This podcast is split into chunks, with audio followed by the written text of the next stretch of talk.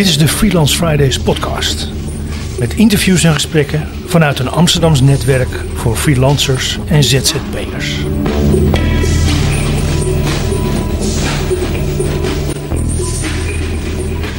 Goed, uh, welkom bij de podcast van uh, Freelance Fridays. Mijn naam is Bart van Manen.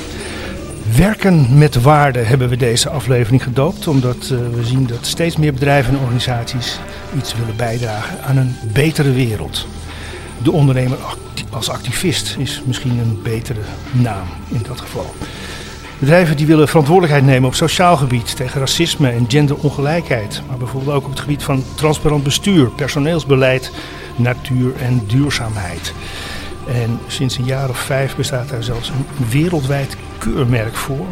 B Corporation heet dat. Waarbij de B staat voor benefit. En dat staat dan weer voor voordeel, profijt of nut. Onze twee gasten dragen er beide actief aan bij en werken met of aan een B Corp certificering, zoals dat heet. We zijn te gast bij GR, Creatief Digitaal Bureau voor Zinnige Zaken. En we zijn dus te gast bij Rolf Koppens, Creative Director en oprichter ook. Uh, hoe lang bestaan jullie al, uh, Rolf? Um, sinds 2003. En toen nog niet in dit pand. We zitten nu in de Sint-Antonius Breestraat in het ja, oude we hebben postkantoor. best wel rondgereisd in de stad. Uh, veel tijdelijke plekken gezeten. Altijd wel uh, spannend als je, als je zelf uh, in je eigen bedrijf werkt, heel lang, dat je dan ook af en toe een soort nieuwe fietsroute hebt. dus we zaten veel in, in natuurlijk echt wel een beetje gegroeid in de vorige crisis en, en, en heel veel panden stonden leeg en daar binnen konden we dan heel makkelijk hm. uh, ja, tijdelijk ergens een jaar of vijf zitten en weer door en weer door. En uh, iedere keer ja. wel een beetje groter. Zo. Okay. Nou, het is, uh, dit is het oude postkantoor in de Siltonisch Breestraat, maar het is heel erg stil, want iedereen werkt nu thuis. Ja. Draaien jullie als bedrijf wel op volle kracht of hoe gaat dat? Ja, we hebben wel ja, moeten natuurlijk goed, een goede balans vinden daarin. Dus we hebben bijvoorbeeld de werktijden ook verkort. Uh, dus, er, dus, dat we wat minder uur per dag werken. Om mensen wat meer ruimte te geven om hè, te, te uh, ja, een beetje gezond te blijven. Hm. Begin de eerste golf hadden we wel wat coronazieken. En, nu blijft dat nog steeds wel spannend. Ja, hm. Uh, vandaar ook de keuze om dan dus volledig uh, op afstand te werken. Ja, ja oké, goed. Um, Veronique Swinkels is onze andere gast. Zij heeft ook een flinke carrière al achter de rug als uh, CEO en partner bij communicatiebureau BBK door Vriendschap Sterker. Um, tegenwoordig vermeldt de headline van haar LinkedIn-profiel Next Generation Coach en SDG-activist. Um, had jij twintig jaar geleden gedacht dat activist als woord bovenaan je LinkedIn-profiel zou staan? Veronique. Um, ja, leuke vraag. Had ik dat verwacht? Nou, ik denk niet twintig jaar geleden, maar ik denk wel dat ik al vroeg een activist was. Ik weet dat wij uh, met de kinderen uit de buurt bijvoorbeeld alle auto's weg wilden van een speelplaatsje. En dan was ik toch echt wel de gangmaker met zeven jaar om dat eens even te regelen. Dus er zat al vroeg iemand uh, Okay. Die de wereld wilde veranderen, geloof ik. Oké. Okay. Nou, e-, even, even terug. Ik, uh, grrr, weet ik het eigenlijk ook niet. Maar uh, door Vriendschap Sterker, waar komt die naam vandaan? Um, Want het, het, klinkt ook een beetje als een carnavalsvereniging. Ja, maar dat, dat zou wel leuk zijn. Hè? Ik kom zelf uit Maastricht, dus dat is helemaal niet raar als je daar een link voelt. Nee, um, BBK heette vroeger Informatieoverdracht. Het is een bureau wat inmiddels meer dan 50 jaar oud is. En we hebben een jaar of twintig, toen ik CEO werd, um, gezocht naar een passende naam. En toen zijn we op Door Vriendschap Sterker uitgekomen. In die tijd keken mensen echt ons wel vreemd aan, inderdaad, van de turnclub of de, ja, de basketbalvereniging, die uh, heette vaak ook zo. Maar het voelde voor ons heel erg uh, ja, naar de kleinere schaal, het directere contact. En eigenlijk wilden we dat concept van vriendschap ook echt wel als, als metafoor gebruiken uh, van wat we met communicatie willen doen, dus de verbindingen die we leggen. Dus zo is het eigenlijk ontstaan in die tijd. Oké. Okay. Um, je hebt nu uh, zeg maar, meer dan twintig jaar gewerkt aan campagnes, bekendheid van merken. Uh, en toch ook vaak in de wereld met, met, met mannetjes, budgetten, directieven, stakeholders, financiers. En wanneer kwam je erachter dat het eigenlijk ook goed werkte om vanuit uh, goede doelen of vanuit goede motieven in het bedrijfsleven te werken? En wanneer zag je dat dat toekomst had? Um, ik denk dat ik dat al, sorry, al vrij vroeg voelde. Ik heb, mijn carrière ben ik gestart bij BBDO, Business Communications. Dus onderdeel van FAV, BBDO in die tijd. Een groot internationale reclamegroep. En op een of andere manier kreeg ik altijd ook al de, ja, zeg maar de wat softere overheidsklanten of uh, maatschappelijke organisaties. Of in ieder geval, als ik dat aandiende, dan wisten ze mij wel vaak te, vinden. En ik ben daar ooit gestart uh, op de researchafdeling. Dus heel veel uh, onderzoek gedaan. Dus dat is ook altijd al meteen de interesse in zeg maar de, de doelgroep achter het product. Dus daar, ja, dus ik, ik had wel al vrij snel een, een, meer interesse in dat stuk dan dat ik nou per se een uh, zoveelste generatie, zoveelste generatie printer wilde verkopen of hm. ander uh, interessant product. Oké, okay. uh, um, en, en, en het belang nu hier Oh, sorry. Nee, Rolf, Rolf wilde reageren? Nee, nee, nee, ik maak de grap. Oké. Okay. nee, nee, hij zag, uh, de mensen zien natuurlijk niet die aanhalingstekens bij. Oh, op zo'n Ja, nee, dat is, ja, nee, dat is, het is audio, dat is waar. Ja, dat is waar. Uh, nou, dan toch nog even naar Rolf, want uh, de naam Grr, waar, waar, waar komt die vandaan? Ja, mensen die mij kennen weten dat ik heel weinig geduld heb. En um, um, Grr staat ook wel voor zo'n onvrede. Het is meer zo'n gevoel van de wereld kan beter en dat kan eigenlijk allemaal sneller. Um, en uh, de, de, de, ja, dat is, dat is het vooral. En, uh, mm, mm. En, en, verder gewoon een naam die ook een beetje gek is en, en daardoor blijft hangen. Oké, okay, ja. En, en jij hebt ook uh, ben echt vanuit de designhoek in, uh, in dit vak terechtgekomen? Ja, echt een kunstacademie uh, okay, achtergrond. Ja, ja. oké. Dus dat is wel een hele andere achtergrond ja. dan Veronique in dit geval. Ja. ja. Um, even kijken. Um, zie jij je nou ook als activist, Rolf? Want bij Veronique staat het dan in haar LinkedIn-profiel. Ben jij, bij jou staat evangelist. ja. Ja, in het geval van de B Corp certificering. Uh, nou, ik vind wat ik eigenlijk het allerleukste vind is mensen aan elkaar knopen. Dus uh, ja, ik, ik, haal daar heel veel energie uit. Uh, dus ik vind het ook heel leuk om, uh, om bijvoorbeeld andere bedrijven te vertellen van... hé, hey, maar als ik jou zo hoor, dan ben je eigenlijk gewoon al best wel een B Corp. Wil je dan niet die B Corp certificering ook halen om dat dan hard te maken? En, dus ik, ik vind dat eigenlijk leuker. Ik vind het ook leuker om mensen uh, als het ware op de, op de platte kar te trekken en uh, in, de, in de stoet uh, mee te trekken dan activist, activist. Activisme heeft soms ook wel een beetje de neiging van. Um, ja, jij moet dit doen of heel erg bui het buitensluiten. Oké. Okay.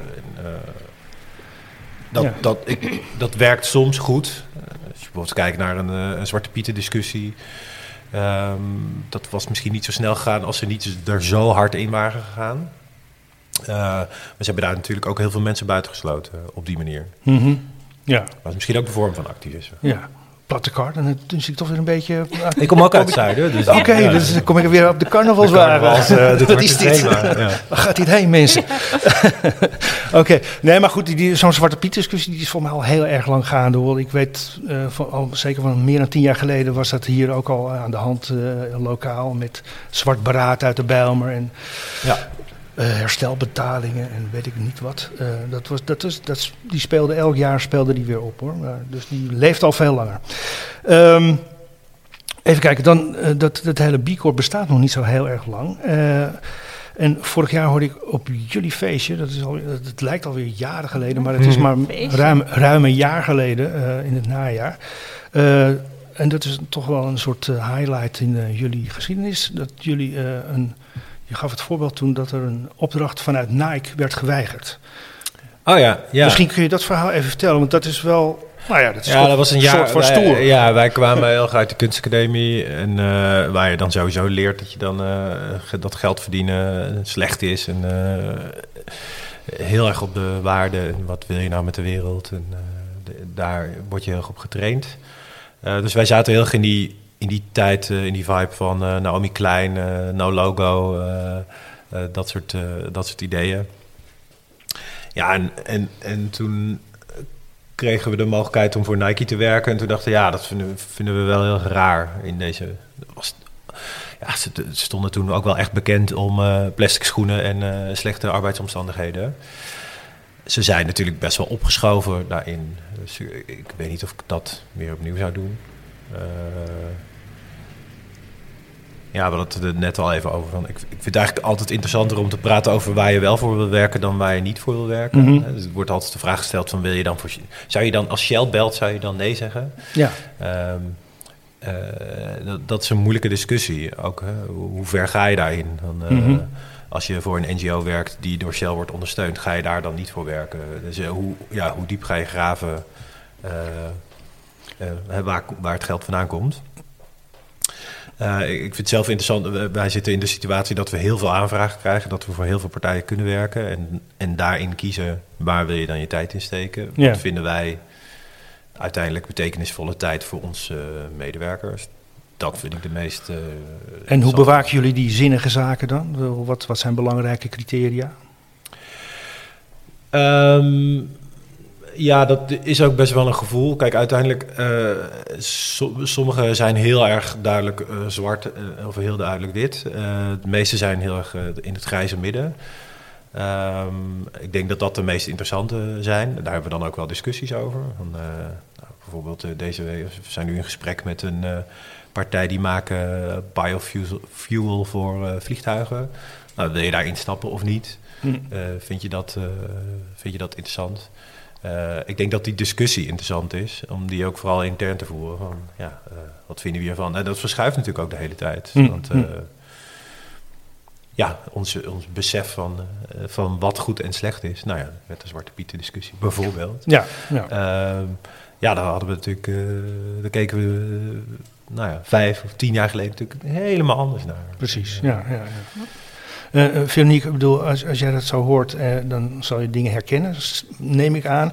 Maar ook, heb jij die, je noemt jezelf activist dan op je LinkedIn-profiel, maar kom je ook zo binnen? Of hoe, hoe ga je daarmee om en hoe reageren bedrijven of partijen daarop? Um, nee, ik kom zo niet binnen. En ik moet ook eerlijk toegeven, toen ik nog uh, directeur bij BBK was, stond dat SCG-activist niet in mijn uh, profiel.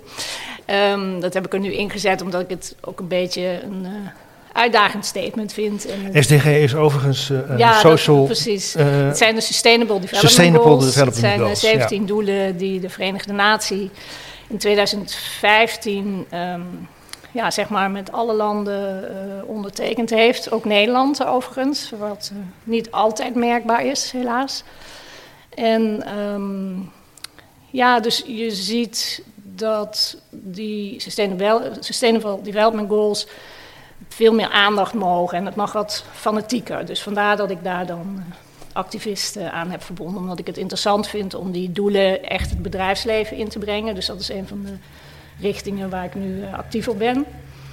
Um, ik ben heel even je vraag kwijt, eerlijk gezegd. Nou, uh, hoe reageren bedrijven op, op het idee dat je zeg maar die, die B Corp-achtige structuur of, of, of voorwaarden, waarden in wil brengen in een bedrijf? Of in nou ja, jullie werkwijze? Uh, nou, ik denk werkwijze? dat bij ons het misschien wel andersom is gegaan. Uh, wij waren uh, echt al een bureau wat voornamelijk voor de culturele sector, goede doelen, maatschappelijke organisaties aan het werken was. En um, op een gegeven moment kwam ik in Londen, denk ik, ja, zeven geleden of zo, was ik voor het eerst eigenlijk op zo'n congres, Sustainable Brand was dat, heette dat congres. Nou, voor mij was het een eye-opener. Allemaal organisaties en bedrijven die heel actief het ook echt uitdroegen dat ze die duurzame kaart uh, wilden spelen. En ik merkte dat ik echt het gevoel had van... hé, hey, dit is een groep waar ik uh, wil bijhoren en veel explicieter bij wil horen. En daar heb ik ook uh, B Corp, zeg maar, ontmoet. Of de, de organisatie presenteerde zich daar op dat congres.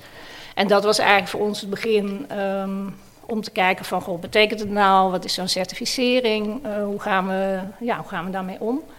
En um, ja, dus voor, mij, voor ons was het meer een soort bevestiging van wat we eigenlijk al waren, maar waar we nooit een, een mooie strik omheen uh, hadden gedaan.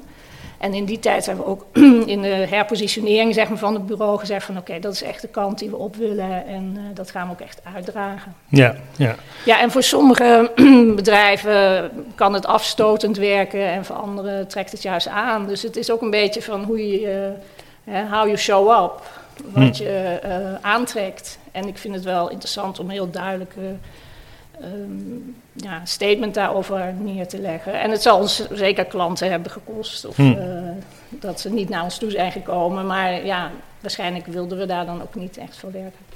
Nee, er is natuurlijk uh, veel discussie over keurmerken. Hè. Een bekend voorbeeld is natuurlijk het Beter Leven logo... wat in de Albert Heijn winkels op allerlei producten wordt geplakt. En dat blijkt dan gewoon een marketingactie te zijn. De, de B Corp certificering is echt een serieuze kwestie. En dat gaat echt ver uh, dat, heeft, dat, heeft, ingrijpende gevolgen voor je bedrijfsvoering. Ja, absoluut. Um, en uh, ik vond het ook uh, een enorm mooie uh, tool om je bedrijfsvoering ook inhoud te geven en als het ware op te strakken op heel veel punten. Want ze vragen echt op heel veel domeinen, moet je heel duidelijk gaan maken van wat is nou jouw beleid daarop voorbeeld te noemen. Hè, we zitten hier bij Freelance Friday. Een van de uh, dingen die je absoluut moet doen is in kaart brengen. Wat zijn mijn leveranciers? Deze leveranciers bevraag je vervolgens van wat is jouw beleid op duurzaamheid? Hoe bewijs je dat? Vraag je dat uh, regelmatig opnieuw uit? Uh, geef je die leveranciers daarbinnen misschien ook eerst de kans om die stap ook te maken voordat je beslist om niet meer met ze te werken. Hè. Dus er zit ook een sociale component aan dat je niet meteen wegloopt, maar juist als een evangelist misschien wel zorgt dat de hele supply chain waar jij ook mee werkt, hm. en dat zijn dus je leveranciers, maar het zijn vervolgens ook de, uh, de, de klanten voor wie je werkt, ja, dat je die meeneemt in dat proces. En, uh, en B Corp vraagt gewoon echt duidelijk een, een soort handboek van hoe ga je om met je leveranciers, hoe to toets je en test je of die leveranciers inderdaad duurzaam zijn en wat heb je voor beleid om die uh, leveranciers met z'n allen een stap duurzamer te maken, zodat je voor ze, met ze kunt blijven werken. Want dat is eigenlijk wat um, B Corp heel graag wil, is dat ze aan het eind van de rit dat je eigenlijk in de, in de hele keten van bedrijven waar je mee werkt, dat dat allemaal duurzame organisaties zijn. En het liefst uh, ook B Corps. Dus je zoekt ja. ook in het B Corp netwerk, ga je kijken of daar anderen zitten die een deel van jouw uh, leveranciers kunnen worden. Ja, uh, um, Rolf, wat, wat waren voor jullie daar de uitdagingen? Want ik kan me voorstellen dat het bij een, een, digitaal bureau zoals jullie zijn iets anders is dan een producent van fysieke producten. Uh, wat zijn bij jullie de grote ja, het is ook best wel obstakels gebleken? Dus je, ja. je, je, wordt dan, sommige dingen gaan heel makkelijk. die, die, uh, als je het hebt over uh, bijvoorbeeld pensioenen of zo, dingen die in Nederland door de wetgeving worden afgedwongen, die in Amerika echt dan heel bijzonder zijn, uh, die bij ons gewoon, ja, zo, oh ja, dat hebben we dan, ja, natuurlijk. Ziektekostenverzekering. Um, ja, de, wat, ik, wat ik interessant ik denk dat vergelijkbaar is bij ons, dat we gewoon heel veel dingen al goed deden en dat, dat, dat B Corp vooral een, aan de ene kant een bevestiging was wat, wat we doen uh, naar het team, naar buiten. Uh, aan de andere kant uh, heel erg ook een zoektocht naar wat kunnen we nou, ja, waar zitten de verbeteringen voor ons en waar zit de groei. ja, ik vond dat het meest interessante aan het okay. certificeringstraject. Ja, ja. maar goed, het is, en het is dus ook een actief proces. Want ik zag dat jullie scoren van, nou ja, van BBK door Vriendschap Sterker en van GRUR zit ergens in de 80. En de, de, de meetlat gaat tot 200. Zijn er nou bedrijven die dat hebben gehaald? Ja, je hebt. Um, Volgens mij zit, zit, Patagonia op 150 ja, die zit, vrij, die zit echt ja. wel hoog. En er is ja. ook wel een rangorde van binnen de B Corp community wie waar zit op verschillende domeinen. Dus dat is ook altijd wel leuk om te zien. En het is ook een groeiproces. Wij zijn um, sinds 2015, ik zeg nog steeds we, BBK, is nog steeds wel nou ja, echt, je hebt er ook heel erg lang bij Ja, mijn, uh, mijn clubje. Maar we zijn in 2015, um, hebben de eerste certificering gedaan, 2017 de tweede. En nu uh, is volgens mij de derde net weer ingeleverd. En dan merk je dat je dus ook groeit in dat proces. En iedere keer net... Uh, ja, probeert beter te scoren op bepaalde punten. En op andere punten kun je ook ineens weer een soort setback hebben. Ik weet dat ik, ehm, nog even om over de leveranciers terug te komen. Een van de setbacks die wij uh, vorige keer heel erg hadden, was dat we uh, ons, uh, hè, we kopen media in. En in het verleden kochten wij vooral media in bij lokale kranten, tijdschriften, radio, televisie. Dat is helemaal verschoven naar digitaal. Dus in onze hè, hoeveelheid geld die eigenlijk naar het buitenland gaat, naar Facebook, LinkedIn, noem maar op. Mm -hmm. dus in, en dat zijn dan ook beurs, of, uh, geen lokale bedrijven. Dus dan wordt daar heel erg naar gekeken als uh, dat dat eigenlijk geen goede keuze is. Nou ja, ga daar, dat is een, een, een ingewikkelde afweging. Want we kunnen ja. moeilijk gaan zeggen van ja, we laten dat hele stuk liggen. Maar het is wel ook wel een discussie die ik met klanten heb gevoerd. Of zij wel beseffen dat door hun veranderende advertentieuitgaven ze gewoon de hele Nederlandse uh, medio, media, ja. als het ware, uh, ja. toch ja. te gronden richten. Hè? En of er dan niet een, een, gesprek kan zijn dat ze minimaal 10 of 15 procent van die media spend of 20 procent in ieder geval nog in die nationale media kunnen stoppen. Nou, dat soort gesprekken voel ik me nu dus verantwoordelijk voor om die te voeren. Terwijl je vroeger dacht je daar misschien niet zo bij na. Nee, nee. Dat is een probleem dat jij misschien met niet hebt, Rolf. Of minder? Ja, dat is meer voor je klanten. Niet, ja, dit, dit, niet dit specifieke voorbeeld inderdaad. Nee. Maar uh, ja, het, het, is, het is natuurlijk super interessant. Ja, ja. Ga je, we doen heel veel met uh, Amazon voor webhosting. Uh, dat is aan de ene kant, we hebben daar een oplossing die super duurzaam en groen is. Mm. Um, Want wat is precies het probleem dan? Wat jullie nou ja, willen... websites gebruiken heel veel stroom. Dus ja. uh, dat, okay. wij hebben daar een oplossing voor bedacht. Hoe je dan zor kan zorgen dat die radicaal minder stroom verbruiken. Oké, okay, want jullie hebben echt een goede tech-afdeling, hè? Dat ja, is, uh, ja, dat ja, is, we developers in die. Ja, ja. precies. Oké. Okay. kun, kun je daar iets meer over zeggen? Of is dat, wordt dat dan te technisch? Nou ja, dat, dat, kan ik wel uitleggen hopelijk. Uh, nou, dat gaat erover. De, um, als je als, las ik ergens. Nou ja, als je bijvoorbeeld. Op, nou ja, bijvoorbeeld, ja. Dus gewoon uh, hoe beter de programmeur, hoe minder stroom het kost. Hè? Omdat uh, als je gewoon eff, eff, efficiënte code schrijft, dan hoeft die computer minder hard te werken om, om, die, om, om die code uit te voeren.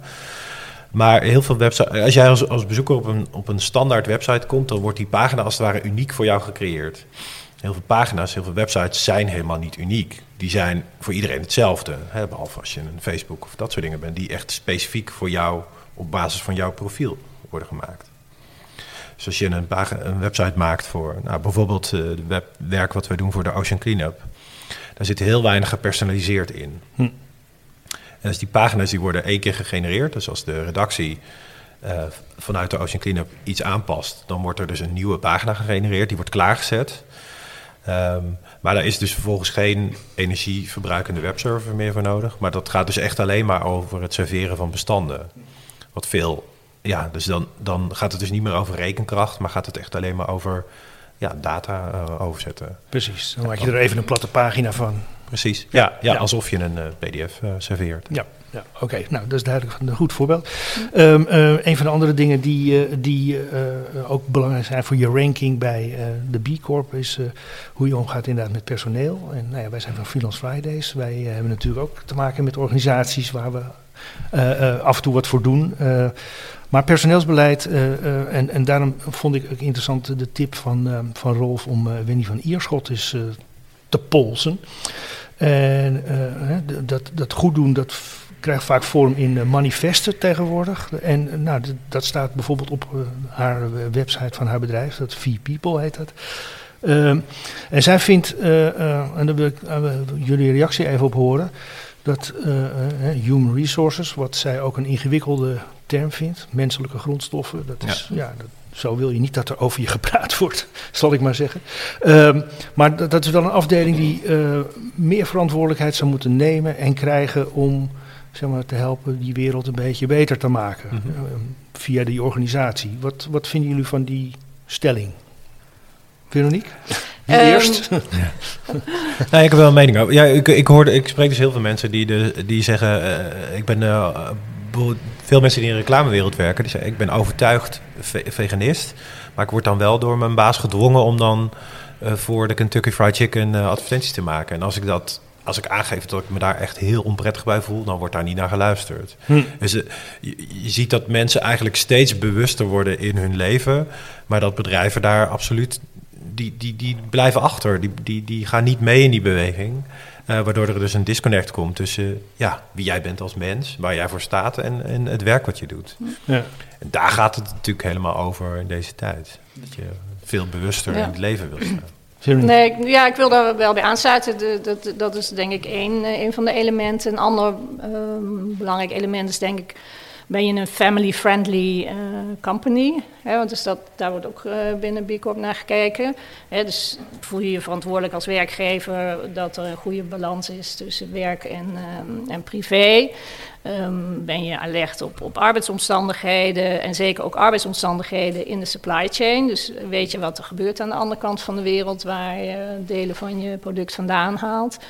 Dus ik denk dat, er, dat de people kant, zeg maar, van uh, de B Corp certificering is heel rijk in, in wat hij, zeg maar, zou willen van bedrijven. En ook de manier waarop ze um, daar naartoe werken. Een heel ander mooi voorbeeld vind ik ook dat ze bijvoorbeeld willen op allerlei punten proberen ze in de certificering te brengen dat je inspraak organiseert voor je werknemers. nu hebben we in Nederland ja, zeg maar, uh, daar wel regelgeving voor als je wat groter bent, maar eigenlijk niet als je kleiner bent. Dus uh, dat, dat is een van de dingen waar wij uh, bijvoorbeeld over na moesten denken van hoe organiseer je daar die inspraak in. Een ander punt wat ze heel graag willen is dat mensen, werknemers ook mee gaan delen in, in de winst of mede aandeelhouder worden. Dus ze zijn ze ook aan het zoeken naar allerlei ja, eigenlijk nieuwe organisatievormen in je governance, zodat je ervoor kan zorgen dat die... Um, ja, dat dat ook te regelen is op een, uh, op een goede manier. Zonder dat dat natuurlijk voor de werkgever of, uh, of, de ondernemer een enorme ingewikkelde toestand wordt. Hè. Dus je zoekt daar ook, moet daar ook weer die balans hm. zoeken van wat is werkbaar. Ja. Dus, dat, dat, dat, hè, dus het, ik, zie altijd, ik kijk altijd naar de uh, certificering een beetje vanuit vier invalshoeken. Je hebt inderdaad die people kant, van hoe ga je met mensen op. Je hebt meer de governance kant.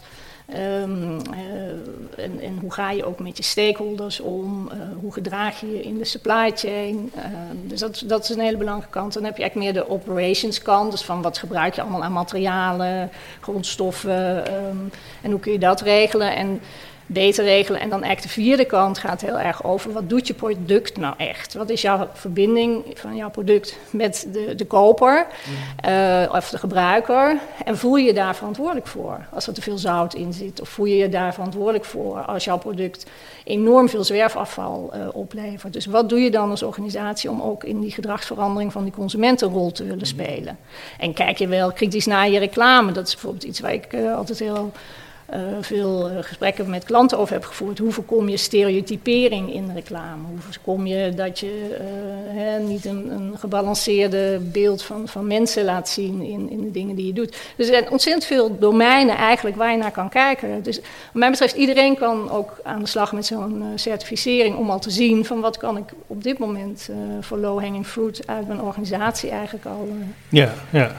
Nee, ik, ik ik, uh, ik, hoor je over, over reclame en ik, ik moet gelijk denken aan de, de inbreng van Rolf die, die had in het eerste gesprek. De reclame van Patagonia. Dat is een, een, een bedrijf dat goed scoort op de, op de B Corp. Uh, de mothership worden ze. de mothership ja, zelfs, ja. doe maar. Doe maar. Nee, die hadden dus een, wel een opmerkelijke uh, advertentie onlangs in de New York Times. en dat was eigenlijk een soort afzetten tegen Black Friday. Nou, dat, dat hoor je nu deze dagen vaker, want Black Friday zou wel eens gezorgd kunnen hebben voor een piek in de coronabesmettingen. Um, ik zal hem even, even, voorlezen. Uh, dat is, het is een uh, zogeheten palindroom. Dus hij gaat van, van boven naar beneden en van beneden naar boven. En dan is de betekenis geheel anders. We're all toast. So don't tell us that we can imagine a healthy future. Because the reality is, it's too late to fix the climate crisis. And we don't trust anyone who says we need to demand a livable planet. Because we don't have a choice. Nou, daar worden we dan niet vrolijk van. Maar dan lezen we het andersom en dan klinkt het zo. Because we don't have a choice, we need to, to demand a livable planet. And we don't trust anyone who says it's too late to fix the climate crisis. Because the reality is, we can imagine a healthy future. So don't tell us we're all toast. Nou, en dat is een hele andere toon gelijk. Dat is een knappe, knappe advertentie. Uh, ja, mooi. Is dat, is dat iets Mooie wat jou aanspreekt? Ja, zeker. Ik vind het, uh, sowieso vind ik het mooi als er met uh, tekst gespeeld wordt. Dus dat vind ik altijd een, een, mooie vondst. En, dit, ehm, en ik vind ook mooi dat het in het... Was het in het Financial Times? In de New York Times. New York Times. Nou, toch een goede grote audience. Ja. Dus dat is uh, interessant. Ja. En ik vind sowieso Patagonia is een heel interessant bedrijf. Wat zij doen als je het hebt over activisten. Ja. Uh, zij ondersteunen enorm veel, uh, zeg maar, grassroots organisaties in Amerika. Die zich, geloof ik, met name bezighouden met rivieren. Hm. Oké. Okay. Rolf, jij, jij, bracht het in en jij zag dat het is misschien wel een discussie waard. waarom dacht je dat? Nou ja, het is, het is uh, ik heb het, het, is ook een beetje het verschil tussen uh, bijvoorbeeld Extinction Rebellion en, en, Greenpeace. Waarin Extinction Rebellion echt zegt van nou, het is gewoon, het is te laat. We zijn gewoon... Uh, we're toast. ja, we're toast is, is inderdaad vrij... Zij zijn echt, ja, als je naar hun boodschap luistert, dus vrij dystopisch. En, uh, ik, ik, ben daar niet over uit of dat nou de beste oplossing is. Want hmm. als ik naar hun luister of als ik op avonden ben die ze organiseren, dan, dan uh, gaat het weg met dus het knoopje in mijn maag. En inderdaad, uh, oh mijn god, het is allemaal zo erg. Ik, het is natuurlijk makkelijk om je daarvan af te sluiten. Hmm. Ja, ja. En, ehm, je hebt een zoontje van vijf jaar, daar wil je niet aan ook. Sorry, wat? Je hebt een zoontje van vijf jaar aan zo'n toekomst, wil je, daar wil je niet in geloven. Ja, ja, ja. En um, de, ja, de, ik denk dat de keerzijde is natuurlijk dat dit soort uh, de grote, en dat is natuurlijk het interessante aan, de, aan dit voorbeeld, is dat het de hele klimaat aanpak, het zit er helemaal in. Hè? Want, want, want je, ze beginnen eigenlijk met een Extinction Rebellion aanpak van... Ja, het is gewoon inderdaad die stomp in je maag en dan, en dan keren ze hem om mm. naar de wat meer... Uh, pragmatische, proactieve houding van hè, we, kunnen nog, we kunnen nog best wel veel uh, aanpakken. Ik denk dat dat meer mijn uh, aanpak zou zijn. Dat ik het interessanter vind om, om te zeggen, nou, wat, wat kunnen we wel doen vandaag? Hm. Heeft het ook te maken met het feit dat het een Amerikaans bedrijf is misschien? Dat het daar het consumentisme misschien nog wel wat weliger uh, tiert dan hier? Of dat, die bewust, dat bewustzijn in Europa misschien iets groter is over dit soort kwesties? Hmm. ik weet niet of dat waar is. Hmm. Ik, ik, heb het, kan het niet, uh, niet staven, denk ik, maar... Um, want ik denk dat het in, in Amerika heel erg gepolariseerd is. En er, dus ook, er zijn heel veel Amerikanen, dus daardoor is die groep die, uh, denk ik, op, uh, wel met het klimaat bezig is, ook echt wel substantieel. En zo'n B Corp komt ook uit die samenleving vandaan. Dus er is absoluut behoefte om dat, uh, om dat uh, uit te bouwen. Um, als ik kijk inderdaad naar, hè, van ga je vanuit het positieve of vanuit het negatieve, ben je meer de, de, de, ja, de, degene die er hard ingaat of, of meer degene die het gesprek openhoudt. Ik denk dat je dus voor allebei is wat te zeggen. En ik denk dat in het systeem we ook allebei nodig hebben. Dus je hebt eigenlijk de activist nodig die ze nu dan de piketpaaltjes weer even duidelijk neerzet. En je hebt de praters nodig die um, ja, zorgen dat er vervolgens ook concrete actie komen om die kant uit te bewegen. Hm. En een systeem gaat niet meer goed functioneren als de activisten veel te passief worden. En dat, dat zie ik nu ook wel een beetje in de klimaatbeweging, dat je juist een Extinction Rebellion heel erg nodig nu weer had, omdat uh, toch een aantal andere partijen veel meer aan tafel zijn gaan zitten, waardoor hun rol verandert. En uh, dat is altijd interessant om te kijken of het systeem nog wel in evenwicht is met genoeg echte activisten en genoeg uh, ja, als ja, ik kan wel praten, maar als er dan geen actie volgt. Hè, dat is een nou ja, en als je uh, ook niet met elkaar de urgentie goed genoeg precies, hebt neergezet. Ja. Of, uh, Laten we nog een uh, commissie bedenken die... Ja, dat zijn we heel goed in natuurlijk. Ja, ja, precies. Dat. Ja, wat ik je net ook hoor zeggen, van, bijna een soort zelfingenomenheid van we zijn in Europa toch best wel goed bezig. ja, ik vind dat onterecht. Ik, Amerika is natuurlijk een land van extremen, dus het, het gaat daar extreem ze zijn daar extreem ver en, uh, en aan andere vlakken weer lopen ze extreem achter. Maar als je ziet dat je bijvoorbeeld in Californië uh, dat je speciale rijbanen hebt voor elektrische auto's uh, die gewoon voorbij de file mogen zoeven. Kunnen we dat alsjeblieft even invoeren in Nederland? Want uh, waar, waarom? Het is zo'n duidelijk signaal voor. er wordt zoveel gefaciliteerd voor mensen die, die niet mee willen komen en die achterblijven. mogen we inderdaad die groep die voorop wil lopen ook even wat meer ruimte geven. Ja, de ruimte geven. Eh, B Corp is, een, is in Amerika en veel staten een, eh, een, legal entity waar ook bijvoorbeeld belastingvoordelen aankoppelen. Waarom kan dat niet in Nederland? Uh, het, het, gevoel is dat we in Nederland allemaal heel ver voorlopen, maar in Europa lopen we verschrikkelijk achter. Oké, ja, ja, Maar ik vind ook niet dat we in Nederland voorlopen. Als je naar die Sustainable Development Goals kijkt, dan kan Nederland echt een tandje bijzetten op, op allerlei terreinen, van inclusie tot biodiversiteit. Ja. Hè, dus die zelfingenomenheid, um, ja, een beetje bescheidenheid op dit domein zou misschien wat meer mensen in actie brengen. Dat zou ik eigenlijk wel een goede ontwikkeling vinden. Nou had jij het net over uh, eigenlijk wat het probleem is van de generatie twintigers en dertigers nu. Dat je uh, aan de ene kant idealen, met idealen zijn opgevoed en, en, en daar uiting aan willen geven, maar ze niet kwijt kunnen. Hè. Er, zijn ook, er is ook een, eigenlijk een overschot aan traineeships en tijdelijke banen, maar weinig uh, vaste banen. Uh, huizen zijn te duur. Dus dat is een generatie die het heel erg ingewikkeld heeft.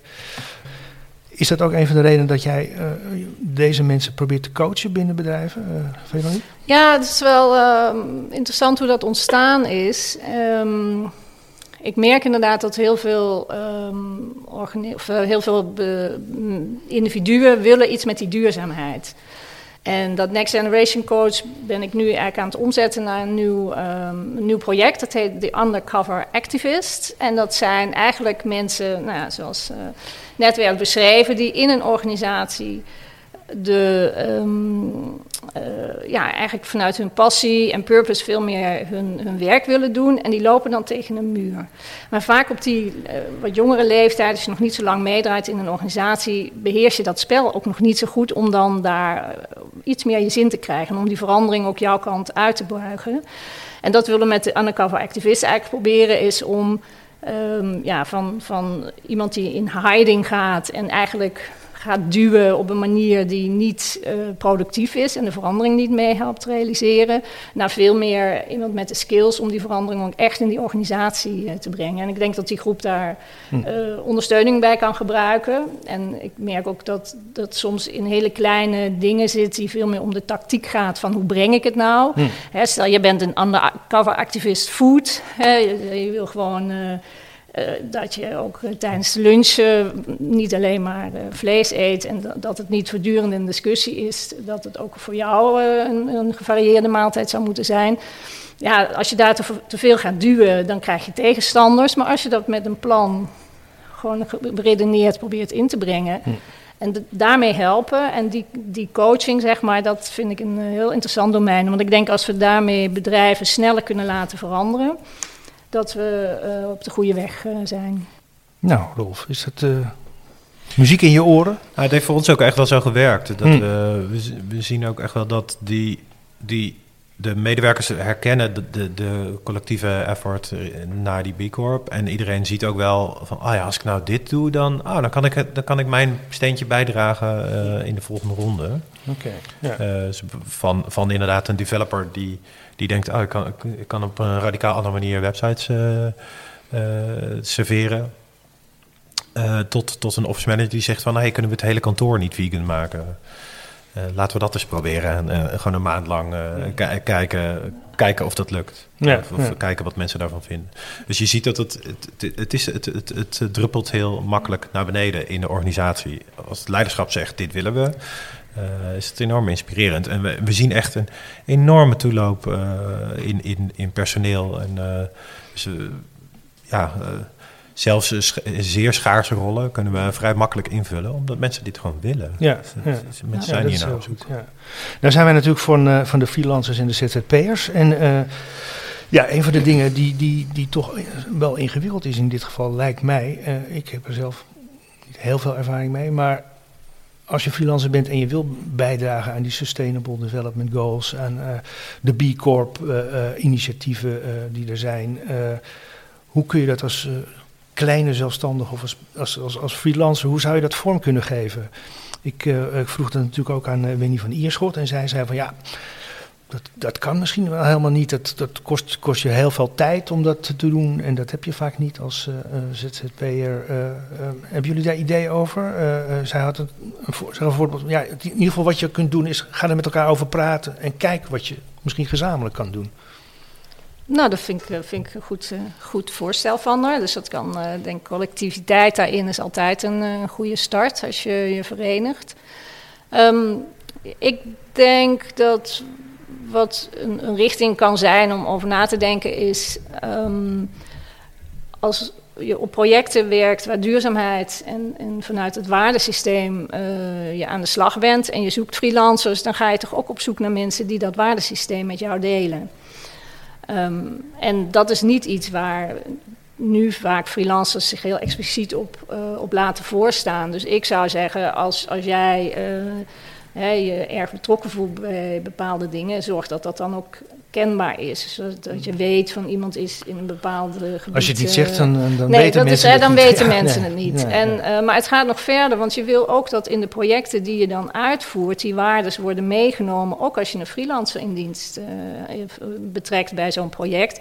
Want zo iemand die uh, wordt er ook weer geacht eigenlijk om bij de selectie van mogelijk nog weer andere leveranciers ook na te denken over wat de consequenties zijn. En die wordt ook geacht om, als hij bij ons op kantoor is, uh, mee te scheiden met de plastic. En Hm. ook niet verbaasd te zijn als er misschien geen vlees uh, op, de, Ja. op tafel staat. Dus die, op die manier al in, het, in je werk staan, dat helpt wel bij de verbinding met bedrijven die daar uh, mee bezig zijn. Ja, Rolf, is het, is, er, is het iets waar jullie beletten als jullie met freelancers werken? Of zijn er freelancers die juist Nou ja, graag merk- voor jullie ik- werken om ik die reden? dat, dat, dat, eh, zeker mensen die eh, gewild zijn, die zijn echt wel specifiek bezig met waar ze hun tijd in willen steken. En die dan, die dan inderdaad ook vragen van hoe zit dit precies als ik, eh, als ik mensen pols van nou, heb je, zou je tijd hebben voor een klus? Nou, wat is het dan precies? Want ik, ik doe vooral, ik doe niet dit, dit en dit en dit. Dus als het dat is, dan, eh, dan zijn we klaar. Oké. Ja, nou. Maar ja, dat zijn dan wel freelancers met een zekere positie. Eh, ja, maar ja, kijk, eh, je moet kiezen als je gekozen wil worden. Dus je, de- ja, als je alles aanneemt, dan kom je. Het is, het is natuurlijk een, het is een, een, een, een opwaartse cirkel Hm. of spiraal. Ehm, dus ja, als je dit graag wil, dan moet je dus, dan, dan moet je dus nee gaan zeggen. Want dan, anders dan, eh, gebeurt het nooit. Oké, dan gaan we het eh, gesprek afronden. Eh, laatste vraag voor jullie allebei.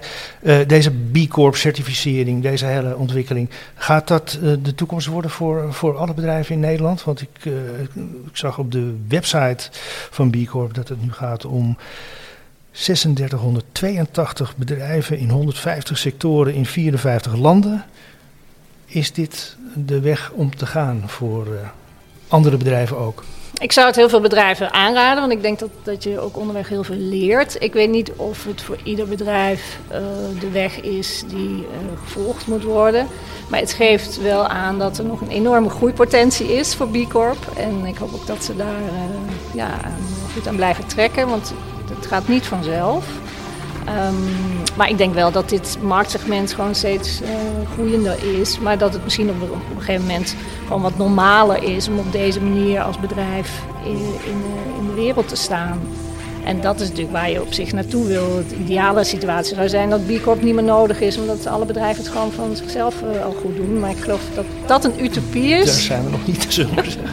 Nee. Nee. Uh, Rolf, uh, Ik heb- jij ik- als ik heb evangelist. ooit- Ik heb ooit ge- ge- gelezen dat, dat, dat voor 20% van de bedrijven en merken eh, purpose eh, een logische insteek is. Dat, dat, eh, waar natuurlijk nu vaak ook eh, purpose er met de haren bijgetrokken wordt. Het voorbeeld van eh, Gillette die dan eh, één keer heel gingen over ja, wat is dan een man? En eh, weet je, ze hebben natuurlijk zo'n zo'n zo'n- zo'n- zo'n oerdegelijke slogan met eh, de beste, The best a man can get. ja. Eh, ja, is dat dan.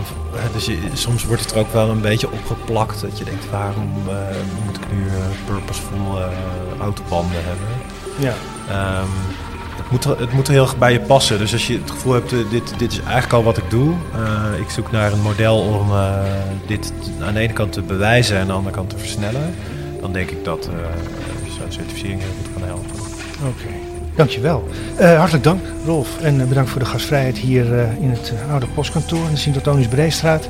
Dankjewel ook uh, Veronique voor een bijdrage aan deze podcast. Dank dus ook aan Wendy van Ierschot voor haar telefonische informatie en gesprek. Dat was ook erg leuk. Joris Baas bedank ik ook, want die heeft voor de cadeautjes voor onze gasten gezorgd. Amir Bar heeft me geholpen met het opnemen van deze podcast. Heel hartelijk dank. En we bedanken onze sponsors en Topic, Freelance Firm en Managed WP Hosting. Blijf gezond of word snel weer beter.